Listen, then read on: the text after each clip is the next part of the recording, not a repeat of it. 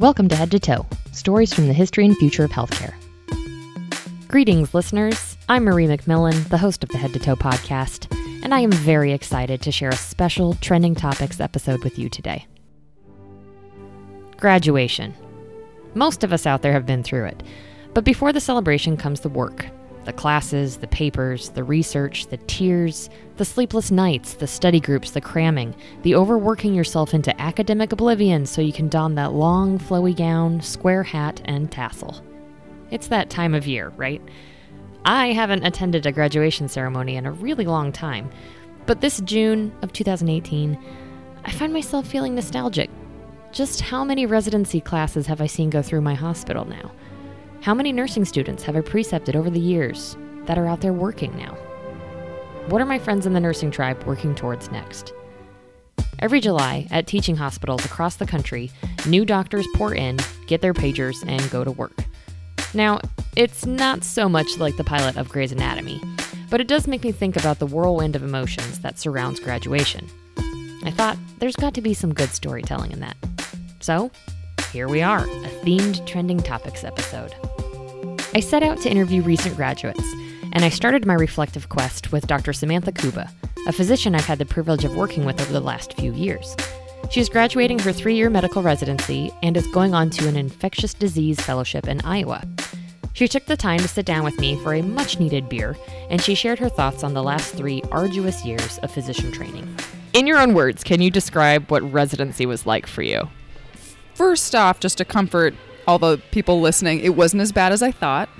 You you go in very wide-eyed, really thinking you know a lot, and then uh, quickly realizing that you know nothing because you learn a lot in medical school. But there's a reason that we do a residency. But it was it was great. You know, you see people on sometimes okay days, most times not their best days because that's why they're they're in to see you. Very very humbling. Um, but overall, it, I I had a fantastic residency experience. I am excited to be done in a month, but it was it was it was a great experience. Who or what got you through it? I would say people outside of the hospital that had nothing to do with the hospital were a a big part of what kept me sane. You know, everybody at the hospital, your co your your coworkers, people in your residency class, as well as everybody else that that works with you, whether that be nurses, pharmacists, they they they also play a big role. But I think having the the extra piece of people that don't want to talk about medicine, don't want to talk about healthcare, having having a little bit of a break is uh, is really really important to to being able to kind of relax and um, decompress from work because sometimes the days are can be very, very stressful. So maybe after you're done with this podcast, listen to something entirely different. is there an anecdote or a story from your three year residency that is extraordinary or memorable to you? Yeah, I have one from my intern year that played a big part as to how I how I went through the next the next two and a half years. I took care of a patient, older gentleman. He had metastatic lung cancer and he had uh, metastasis, or the, the cancer had spread to his liver. And he had come in the day before Thanksgiving. He needed a, a stent or a, something that kind of blocked open a portion of his small intestine um, so that he could still eat. So he had come in just for that procedure. During that procedure, he suffered a complication right after uh, and ended up having a perforation or a hole in in four different places along his esophagus and in his small intestine. They didn't know that during the procedure. They we noticed that at about 5:30 p.m. and I was the I was the only one from my care team still at the hospital. I, I got called by the nurse to, to go evaluate him and it was it was very obvious he had a tense abdomen and we did a chest x-ray and, and it, it showed that I called my senior resident and they were stuck in traffic because they were heading home. Is the day before Thanksgiving. Called the doctor that performed the procedure and he was in stuck in traffic heading home for Thanksgiving. And I called the uh, the oncologist who was my attending and same story. And I just kept going round and round and there was there was not anyone there.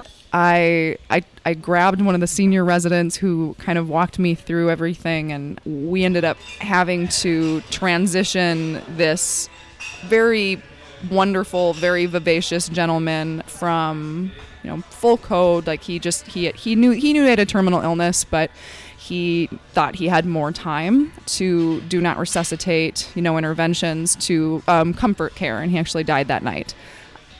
The the end of that story was during that his hospitalization. He was writing. He called them love letters. They were people on his care team and he wrote them to you know his nurses and his physicians and after everything happened in the hospital his wife made sure that everyone received them. So about three months later i got a letter from that particular patient and i had to i was on my icu rotation that time and i needed to go in the back room and compose myself. Th- that's one that i i will remember absolutely forever. Good reminders of why we do what we do, right? Like, it's not just a diagnosis or a head to toe presentation and rounds. It's like it's a person, and like those are really awesome reminders. And I hope you get to keep that letter. How do you feel about graduating into the real world? I'm a little terrified. Um, no, I'm kidding. I'm I'm really excited. I think every every step, whether or not it be from undergrad to medical school or or undergrad to you know whatever program, even even pre nursing to nursing school, when you start dealing with patients, it's a step, um, and it's a big step, and it's scary. And the the step from being a resident to a licensed physician, um, in my particular situation, I'm going on to a fellowship, and so I'll still kind of have oversight but the the higher you go, the less so that you have oversight. So even though I'm excited, I'm still trying to remember be be humble um, and remember uh, the I mean I think the best quote I had ever heard from a physician was the more you learn the more you realize how much you don't know which is something that has helped me all the way through residency because you need to know what you don't know um, but I'm hoping that that continues to help me in fellowship What advice do you have for those medical school graduates out there who will be starting their residency next month? take a deep breath. If any of your medical school professors ever told you to read the book House of God, you should read it, but it's strange and don't picture any of your professors when you read it because there's parts of it that are a little scandalous. But really for for all of it, just take a breath, know who you can ask. Um, nobody knows nobody expects that you know all the answers to everything. So if you are if you've never been in an ICU and I'm, I'm I mean I'm talking to an ICU nurse. If you've never been in the ICU for goodness sakes ask their opinion. Um, your pharmacists are there to help you. I, I, I had a I had a pharmacist that that was able to track down that a patient had a, an anaphylactic reaction to a medication today and and when I hadn't seen it because it wasn't in our hospital system. So I mean everybody around you makes it so you don't hurt people. If we didn't do residencies, we would hurt people coming out of medical school. But it's just have a good attitude and be be ready to work. You know, you you you went into medicine knowing you're not going to get all, all your holidays off. You're you're going to be working sometimes on your birthday. For the last 4 years, I've been in an ICU on Christmas Day and and granted if I'm going to be in the hospital, that would be the place I'm going to I would rather be on Christmas.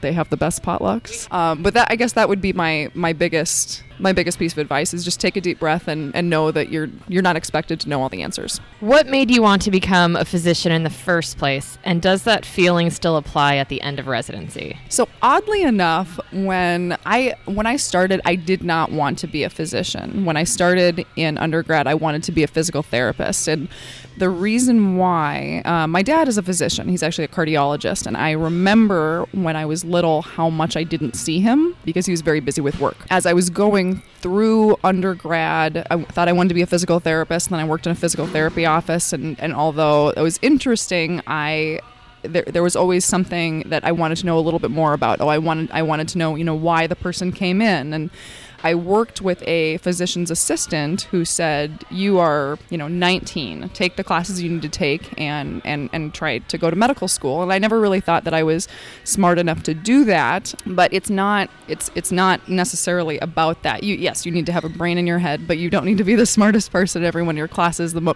vastly more important thing is that you enjoy people and you want to interact with them.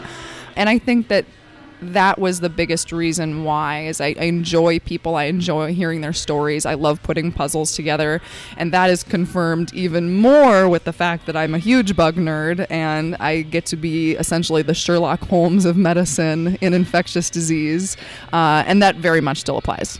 Well sam kuba thank you so much for taking the time to talk with me After talking to Sam, I thought I would go backwards down the track of modern day medical education. Next, I sat down with someone just starting their physician training. Newly minted doctor Yu Han has just graduated medical school at Oregon Health Sciences University, and he is beginning his five year surgical residency this June. Yu found time in his ridiculously busy schedule between graduation, his wedding, and his residency orientation to sit down with me for breakfast to ruminate over the grueling years of med school. Medical school was both a really long time and a very short time. I think it's it's kind of like climbing a mountain. There are different phases. There's the preclinical phase, which is kind of the climb up, leading up to the summit, the good stuff, the clinical training. You get to the summit, you get to do the clinical training, you get to interact with patients, learn in an interdisciplinary team, and then you have to climb back down. And I think that's what fourth year, this last year, has been for me. You know, you interview at wonderful places around the country, you submit your a list of places that you'd like to train for residency, and come March, you, you match somewhere. Uh, so it's really been uh, quite the journey with both its highs and lows. Who or what got you through it all? I think there are a couple of things that got me through medical school. I think the the first thing was my classmates. They were amazing. The level of camaraderie and collaboration that we had with my classmates really, I think, made the medical school experience for me. Uh, we share a lot of resources, both during the preclinical phase and then also the clinical phase, where we go through different rotations, like in pediatrics or internal medicine or surgery. The classes ahead of us curate these documents to help us prepare for these rotations, uh, tips and resources for studying and success on these rotations. And, and um, you know, med school is tough and I think the camaraderie, just like the suffering together, has has been really important. Um, the humor, kind of the ridiculousness of training sometimes, you know, all that you share with your classmates.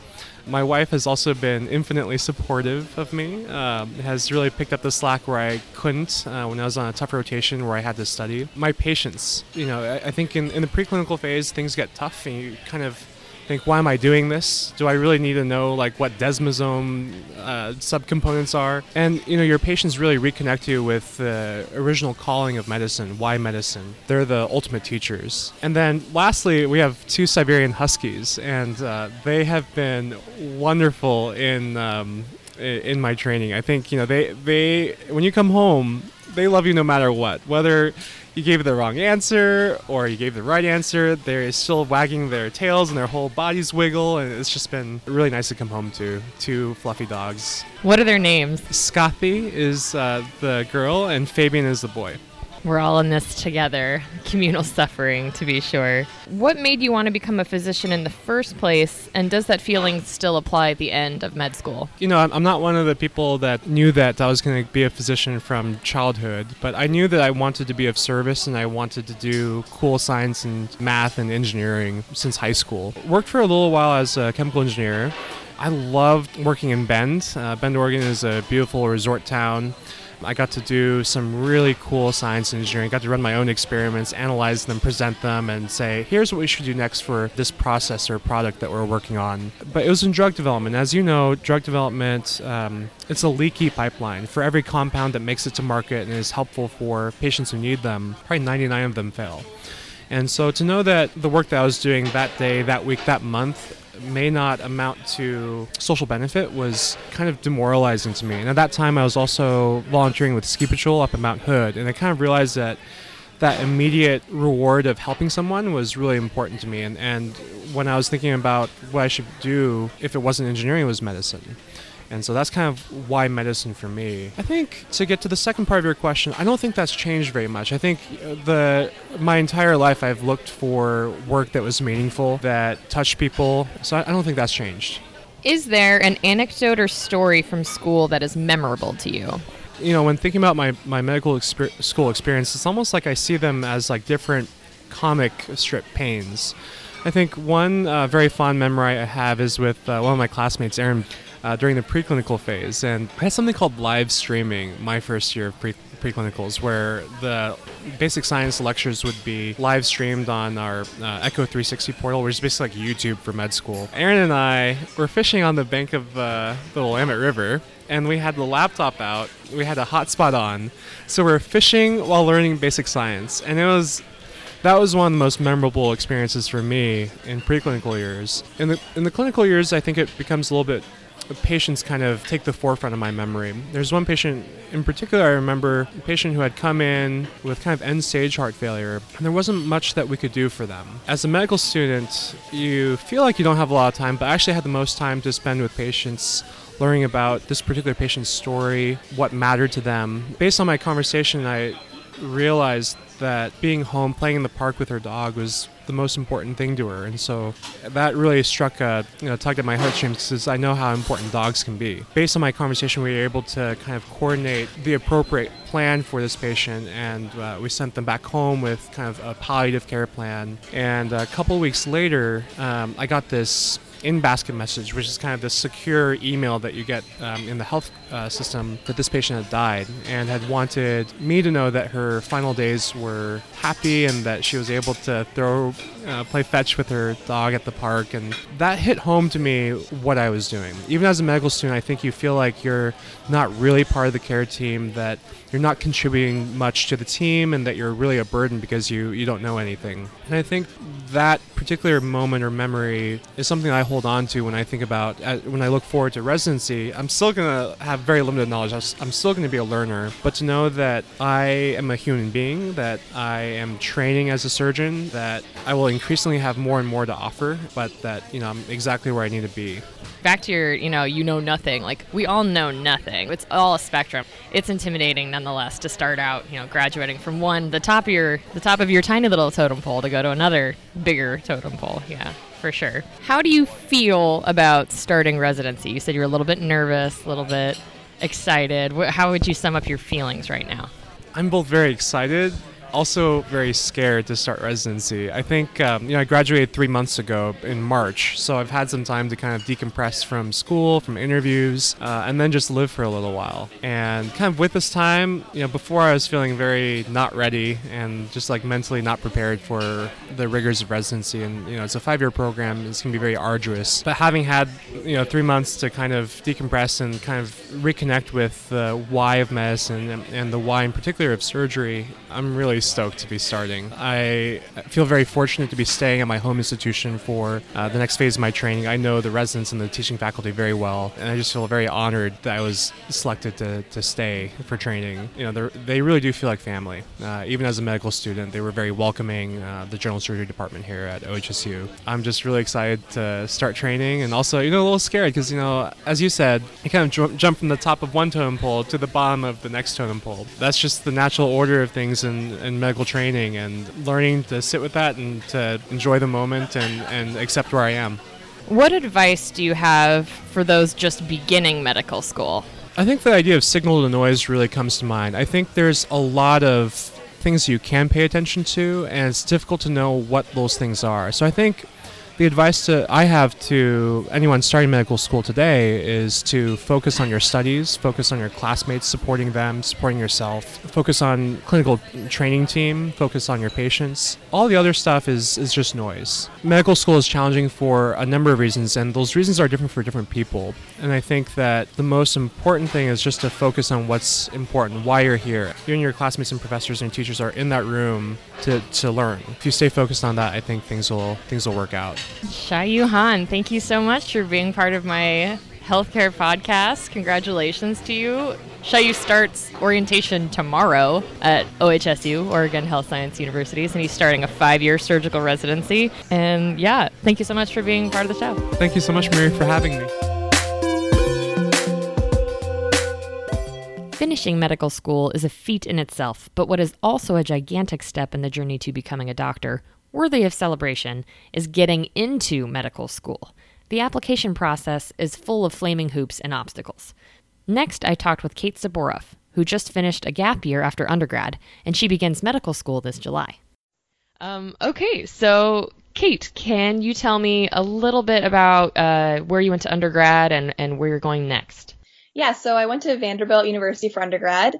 Um, and I'm actually going back there for medical school. So I took a year off in between and came home and did some research as a gap year job. And then I'll go back to Nashville, Tennessee for, for medical school. Awesome. Can you describe what pre med was like? Yeah, pre med was a very up and down journey.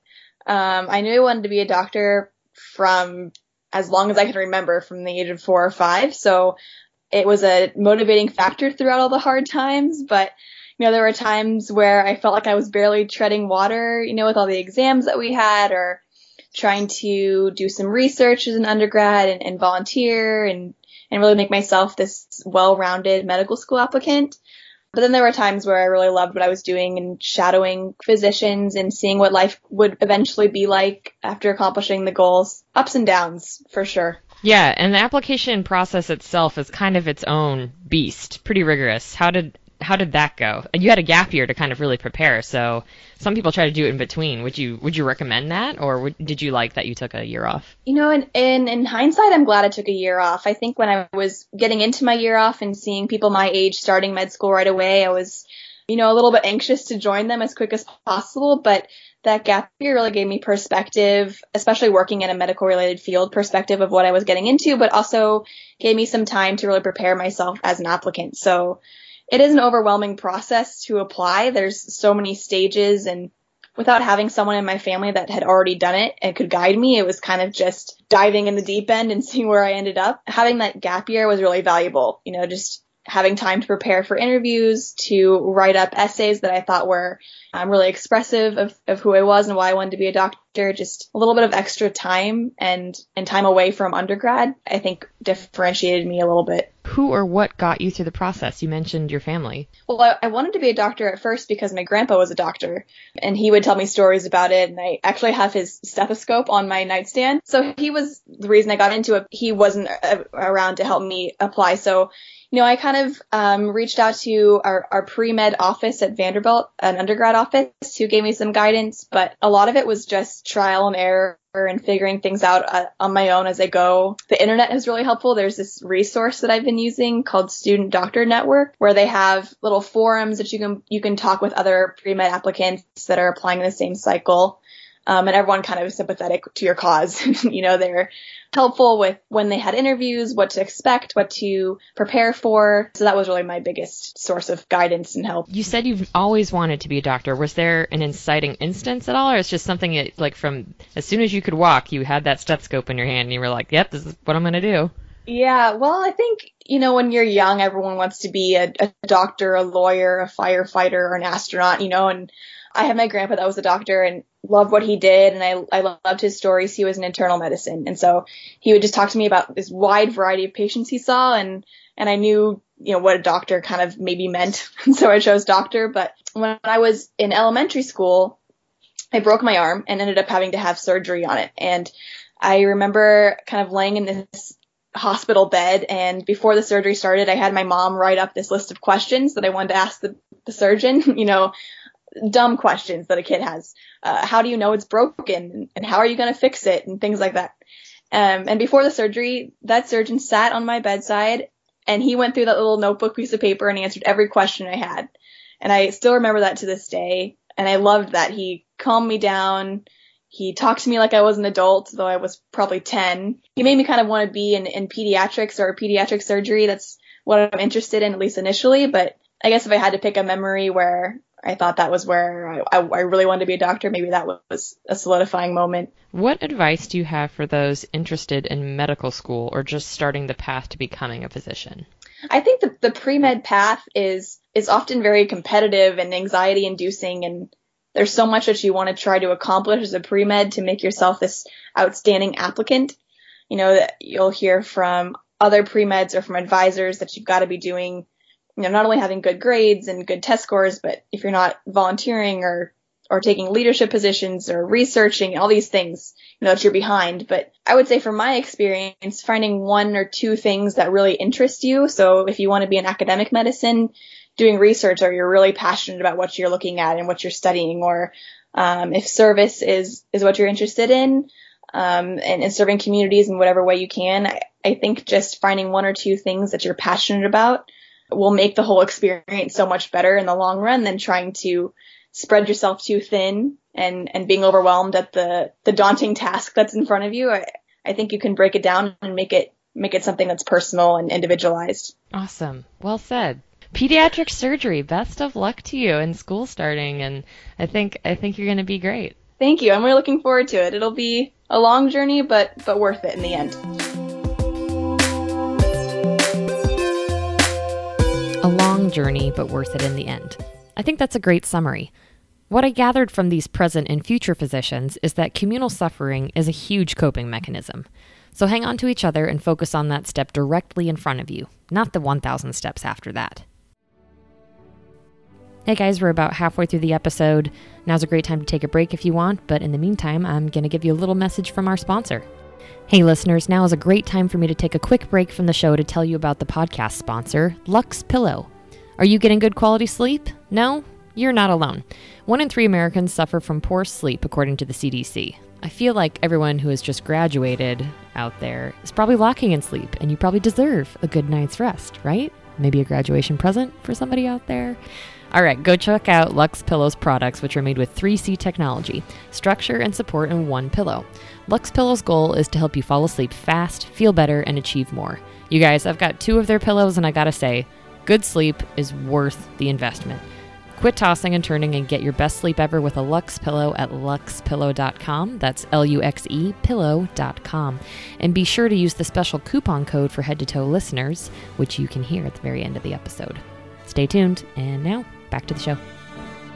Now, I did not go to medical school. As many of you know, I went to nursing school, just four painful undergraduate years of class and clinicals to earn a bachelor's of science then the board exam, then on the job training and orientation that lasts anywhere from two to 20 weeks, and then you're autonomous. It's a track that many nurses have taken. It's been nine years since I graduated, which is long enough for me to successfully block out the memories of academic horror. So, as part of this graduation episode, I decided I needed a refresher on that brand new nurse feeling. From what I remember, it is terrifying. I Skyped with KP Mendoza, a new graduate nurse fresh from the cap and gown ceremony at New York University. Oh, so, KP Mendoza has just graduated with his BSN from New York University. Congratulations. Thank you so much, Marie. I appreciate it. What were some personal challenges? Like when you look back at nursing school and you think, oh my God, that was really hard? I would have to say I, I tend to be a very involved person uh, to the point where I'm almost too involved. and I like to spread myself thin the challenge wasn't so much nursing school itself, so much as it was balancing what my passions are and and also the fact that I'm choosing a career that is very demanding of my time and how do I negotiate with myself studying in academics while also saying I want to get the most out of my four years here. There wasn't any particular instance. I definitely had nights where I was like breaking down. I was like, I can't do this anymore. But I would say the last two years, uh, because I became a resident assistant and RA my junior and senior year, and I think balancing caring for other people was a good practice of caring for people in the in the hospital, but simultaneously, it was a nice uh, introduction into how I should be able to care for myself as well. And I think that really was a struggle was, you know, when you're learning to care for other people, how do you also learn to care for yourself? Which I feel like not all universities or schools for that matter of nursing really instill or teach. But I would say the last two years in particular, especially that first semester, getting your feet wet, like learning what it's like to feel like a nursing student in the hospital and what how you should conduct yourself. I think that was really a challenge was making that transition from the classroom to the clinical setting. I'm glad you brought that up, that self-care component, because you're right. I mean, I don't remember anybody talking about that ever in nursing school, and and it's true, and it translates to the real world as far as working goes, because you know it's a giving pro- profession, and it is hard to you know balance those things out. So I'm, I'm really glad to hear that school programs are, are sort of teaching you how to balance those things. So you kind of answered my next question of who or what got you through it. And when I think about school, I think about minoring in theater and a lot of beer pong. That I would say what got me through definitely my family. I have to credit my family, mainly my my parents. The number of times that I would call because my parents work night shifts. My my parents are nurses. Fun fact. Oh, um, there it is. Yeah, yeah. my mom loves the night shift, so I would you know if I'm like having a night where like I'm up until two or three, like cramming something. You know, I seldom call upon my mother. Like she's kind of a last resort. I like to think that I can resolve issues on my own. I remember actually there is one instance that I kind of broke down. I like remember calling my mom. I think it was like 1:30 or 2 in the morning. There's no way I can memorize this information in time for my first pharmacology exam. And I remember calling my mom and I was like, how, like, how do I get through this? Like, how? And she was able to be there for research. But then again, I acknowledge the fact that she's also a nurse, so she has some background to like really get me through things. And then of course the school. My mentor particularly, Dr. Slater, he was in my men- he's been my mentor and advisor since my first year at NYU. He's really seen me transition and grow. And I think whenever I'm like freaking out or I just need to stop by his office, he's always been there. And I think that goes for a lot of professors. I've never felt like I've I couldn't access a professor. I like to say that the NYU faculty is particularly giving with their time. And I think if it wasn't for them, I would not be as competent nor as confident as I am today. What made you want to become a nurse in the first place? I'm guessing this is going to be a short shout out to your parents. And uh, does Yeah. that feeling still apply at the end of school? So my parents are both nurses. They immigrated from the Philippines here. They met while they were actually working as nurses. And so I think all my life I wanted to, I remember when I was a kid, they asked us to draw what we wanted to become when we were in second grade and I drew like a surgeon. And it's funny because when I was applying to schools, I considered pre-med and I, I think I would have gone through it, not really realizing what I was getting myself into. I'm really happy I chose nursing. I think that had I chosen pre-med, I would not nearly have been as satisfied or as happy, especially if I did go to NYU for pre-med.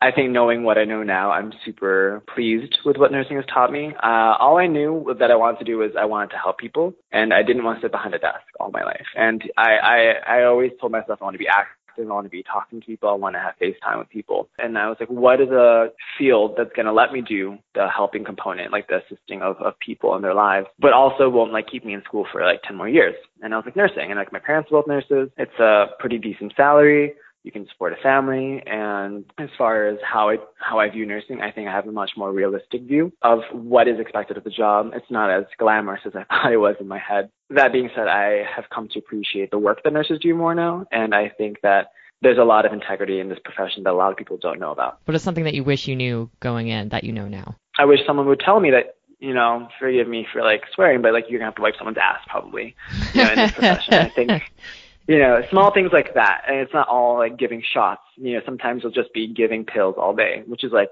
great. I like take vitamins all day. Like what difference is it? let's Um, do the let's do the PSA right now, KP, for all those prospective nursing students out there.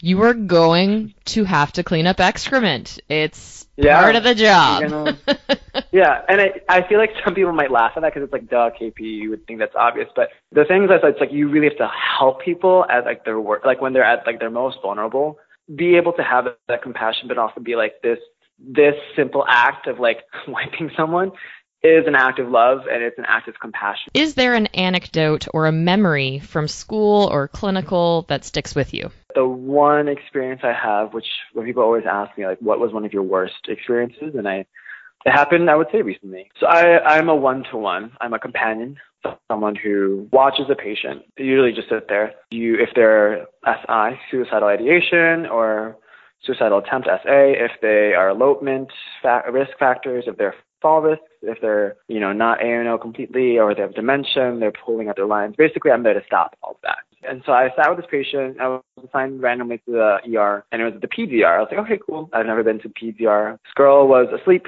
for like until like 11. I was like, great, this is going to be a very easy 12 hours. Like, hopefully she'll just be asleep half the day. I think she came there for a suicidal attempt. I think that they were going to keep her there for another day, and I, I think her parents had mentioned that she was going to stay. I mean, get out and not stay. And I think the psych team, after they evaluated her, said that she couldn't go.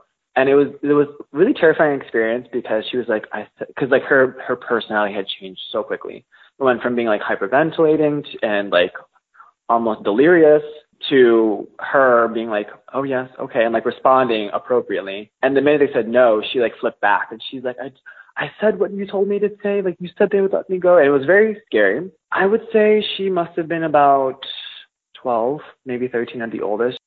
She was like screaming bloody murder. Eventually, an adult psychiatrist doctor came through, and she had already been seen by the child psychiatrist doctor throughout the day. But for some reason, this guy who I don't even know stepped in, and you know, I'm just like trying to ignore the fact that she's screaming. Like I'm here to make sure she doesn't run away.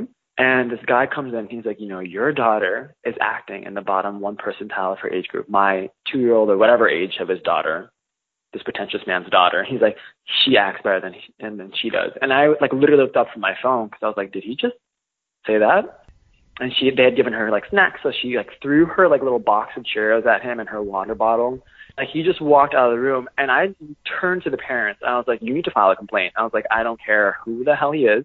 That's extremely inappropriate. Like even I'm aware of like how severe that was." And then I found myself in tears because, and then I was like, "Why am I like crying?" And this is why I want to be a nurse because I want to showcase that like nurses care and that not everyone can trust the doctor and that not the doctor is the end all be all. And on top of that, like that men have feelings. We're not like people who are emotionless. And I really hate the stigma of A, that men are nursing are gay, that men can't have feelings, that, you know, men can't emote. And I was like, this is the reason why I want to bring this profession to the forefront because, you know, we might not be doctors, but we have so much more to offer in some cases and we are there's a lot of respect to be gained from this field. And also men are not these these rocks. Like we have feelings. And I was like I and I remember just being so upset. And that forever will stay as like one of the moments in my mind. I'm like, this is what defines the fact that I want to be a nurse. Thank you for sharing that. I'm sorry you had to experience that first of all, and good for you for sticking up and being like, uh, no, uh. I regret not saying something to him in that moment. I think also one thing about nursing that's been a challenge is to find my voice do you have any specific advice for people just starting nursing school? If you're not starting clinicals just yet, I would say enjoy your time in undergrad. Enjoy it because once clinicals start, it'll be very difficult. And don't be afraid to get involved. Nursing is very much worth the late nights and the long commutes. And whether or not you stick with it for the rest of your life or you move on to something else, I think that you can't go wrong with with caring for other people. I think the best gift in life to give to other people, apart from your time, is that of their health. And I think the fact that you're giving both is truly commendable.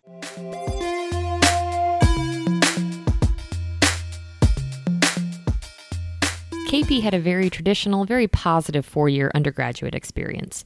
But I want listeners to know that's just one version. Many nursing students do go this route. But many people don't have this nursing school experience of four year collegiate degree from ages 18 to 22. Many people get their two year degree, go to work, and then do their bachelor's online later. Many people enter nursing as a second career in their 30s, 40s, 50s, and do 18 month accelerated programs. Other people do transition programs from an LPN or an LVN license to an RN. And many people taking all of these avenues to professional nursing have a difficult time full of negative, trying academic experiences. For example, I never had an easy time with school. I was not great in the classroom or with taking tests specifically. Frankly, I loved the extracurriculars. I loved being involved, just like KP said. But I was not good in the classroom. I loved clinical. I loved skills lab, but those weren't graded. Those were pass fail. My barely there GPA of 3.0 didn't come easy, and I had to pull all nighters just to get C's. But guess what? I still graduated. And truthfully, GPAs rarely matter after you're done interviewing for your first job, as far as nursing goes, anyway. Once you get those first two years of experience down, generally no one cares about your GPA. I say all this because there are nursing students out there struggling to make it through the next test and skills lab. So, you guys, stay with that seek out the resources available to you, find the communal suffering, whether it is study groups or extracurriculars. Getting that degree is worth it in the end because you can do so many things with it, like getting into nursing research, earning your doctorate, and working for companies like NASA. Michaela, thank you so much for being part of the Head to Toe podcast. so you are graduating from University of Washington with a PhD in nursing, and now you've accepted a postdoc fellowship with the University of Pennsylvania with a study that is funded by NASA. That's just like the coolest thing. Thank you. Thank you so much for having me. Michaela Cordoza, a nurse with over 10 years of experience, sat down with me in a very loud coffee shop to give me her insight on her career and the next step for her after graduating with her PhD and getting a job in spaceflight research. Tell me a little bit more about this fellowship and uh, what's that? What kind of work that's going to be for you? Well, I will find out next week, but it's with a really um, accomplished team of scientists from the U.S. and then a couple of people that have came over from Germany and Australia. So yeah, it's a really great group of people. They're a really accomplished and aggressive research team. They're within the School of Medicine at the University of Pennsylvania, and it's within the center, uh, the division of sleep and chronobiology. And their team is currently working on a study funded by NASA uh, to look at resiliency under stress. So they're kind of putting people in isolation and under stressful situations, and look, then looking at like biomarkers and behavioral uh, adaptations that you might experience to see who's best suited, perhaps in the future for um, like a Mars space flight. So they really want to make sure that people, once they get up in space, that who are, have all that extensive training and who are very accomplished astronauts, are able to handle that long-term space flight, be in in that isolation kind of austere environment for so long. So many cool things you can do in nursing, you guys. You can work for NASA. How long have you been a nurse? So I've been a nurse for 10 years, and I started off in critical care right away, um, working in a kind of large mixed ICU unit. Then the last five to six years, I've really done more global policy work, education, practice, and focusing on developing nurse led research, which is something that I'm really passionate about, really engaging nurses who work at the bedside in clinical inquiry and getting them excited about things that are happening within their own environment.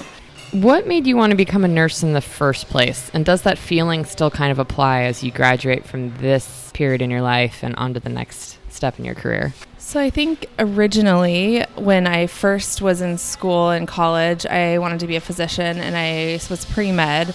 And then I got a job as a CNA uh, right after high school. And I really saw what the nurses did and how they were there 24/7 caring for patients and I really liked that aspect of that intimacy and really connection with patients and families. And so that I think really inspired me to kind of change focus a little bit.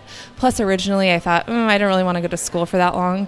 But at this point, I could have gone to med school twice. So that doesn't really apply anymore. I did my my master's work um, online, as you had mentioned. A lot, a lot of people do that. So I did that in clinical research administration. You know, was really interested in research, and I think what made me really focus on that is I like thinking about how we can have a global or a bigger impact on health and wellness and, and impact on patients and, and healthcare. And so I think having that um, training and be able to answer questions on a bigger scale is what really motivates me and gets me excited about being a nurse. Is there a memory or anecdote from nursing or school or any of your experience that sticks with you? I think there are a lot of things that I carry with me for different reasons. I think one of the biggest things that I think about a lot is you don't know what you don't know, and how I never wanted to be in a position when I was at the bedside of causing harm to a patient because I didn't know something. And so that really drove me to work really hard to learn as much as I could, to study, to think, to ask questions. Um, so I think about that a lot um, in my practice. And I think also like not being afraid to ask questions is something that stuck with me and really being inquisitive and not being afraid to speak up which is really hard. And then in, in sort of more of my research area, a lot of things I think about are how you want to be true to the data or have as much integrity as possible with using the data. And so, one of the things that our uh, statistician always said was all models are wrong, but some are useful. And so, you can create sort of this model of your data and it's probably not exactly right, but you want it to be as correct as possible and interpret it as sort of like within the realm that your data is as, as best you can. How do you feel about graduating into this next step in your career? Yeah, I think, you know, you work so hard in this last few months to finish your dissertation, to uh, present the data, to defend, and then finally kind of get this little bit of letdown. And I really wanted to go on vacation, but instead I had like three weeks to move across the country and start this new position because they needed me to be on the grant before the end of June.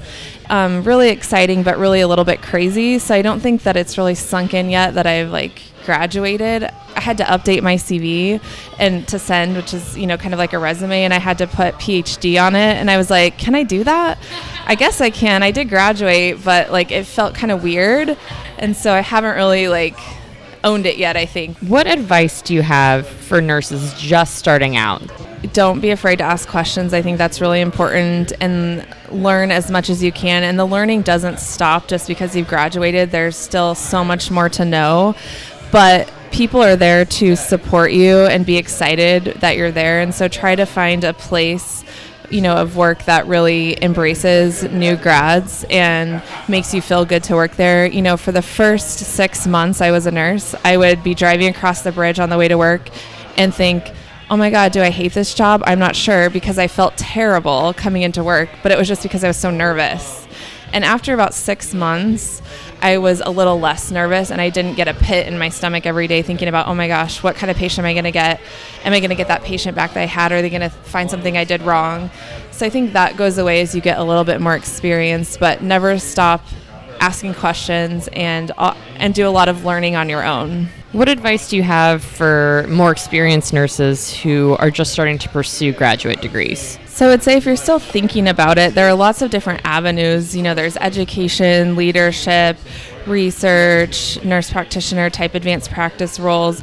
I would really just talk to people in the field and see what you're interested in. People I think are always willing to have people shadow them or meet with them for coffee. You know, one of the benefits of being a student is you can use that to your advantage if you're already in a program to say, "Hey, I'm a student. I really just want to learn about your job." or hey, I'd love to just meet with you. I'm in this program. So I use that a lot to just meet with people, learn about different careers, and think about, you know, what is it you really want to do after. Really think about what's the longevity and what kind of return on investment are you going to get. Thank you so much, Michaela Cordoza, for being part of the Head to Toe podcast. You're welcome. Thank you so much for having me. I'm excited to there you have it five 2018 graduates in different areas of their career journeys. Hopefully, you've enjoyed this graduation episode and you're asking yourself now, what am I graduating from? What am I starting next? Where have I been? And where am I going? For me, it's more podcasting, more writing, maybe releasing an audiobook. I don't know. Enjoying the summer weather, sitting on my deck drinking a beer. I just want to say how impressed I am by the individuals I had the privilege of interviewing.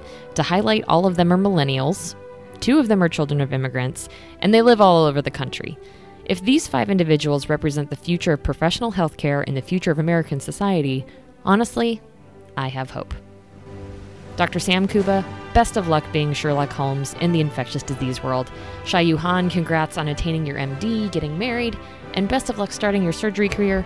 Kate Saborov, congrats on getting into med school. I'm sure you're going to make your grandpa really proud. KP Mendoza, a heartfelt congratulations to you for finishing nursing school, and best of luck starting your career. Welcome to the tribe. And finally, Michaela Cordoza, thank you for all the work you've done for your coworkers and the nursing profession. Congrats on getting your PhD, and best wishes to you and your family as you move across the country and start your work on helping humans get to Mars. To everyone starting school or training this summer, I wish you the best through the worst of your communal suffering. Hang on to each other. Remember to signal the noise. Persevere. Find mentors. Enter with humility. Exit with gratitude. And take a deep breath. The rewards will outweigh the strain of the effort put in in the end. Thanks so much for listening today. To keep my outro as short as I can, this is already a marathon episode. Thanks for sticking with it, guys. You can listen to the extended versions of all five interviews at my brand new Patreon page at patreon.com slash Marie McMillan. Check the show notes for the links for my contact info at mariemcmillan.com and more references from the episode. Thank you to Luxe Pillow for sponsoring this head to toe podcast episode. Go to their website, luxepillow.com, that's L U X E pillow.com, to see their awesome products. And in your checkout, make sure to add the coupon code head to toe. That's one word, all caps, H E A D T O T O E, to get 10% off your purchase. And thanks to Rhombus Rare for providing the intro outro music of today's show. Congratulations, class of 2018. Until next time, take care.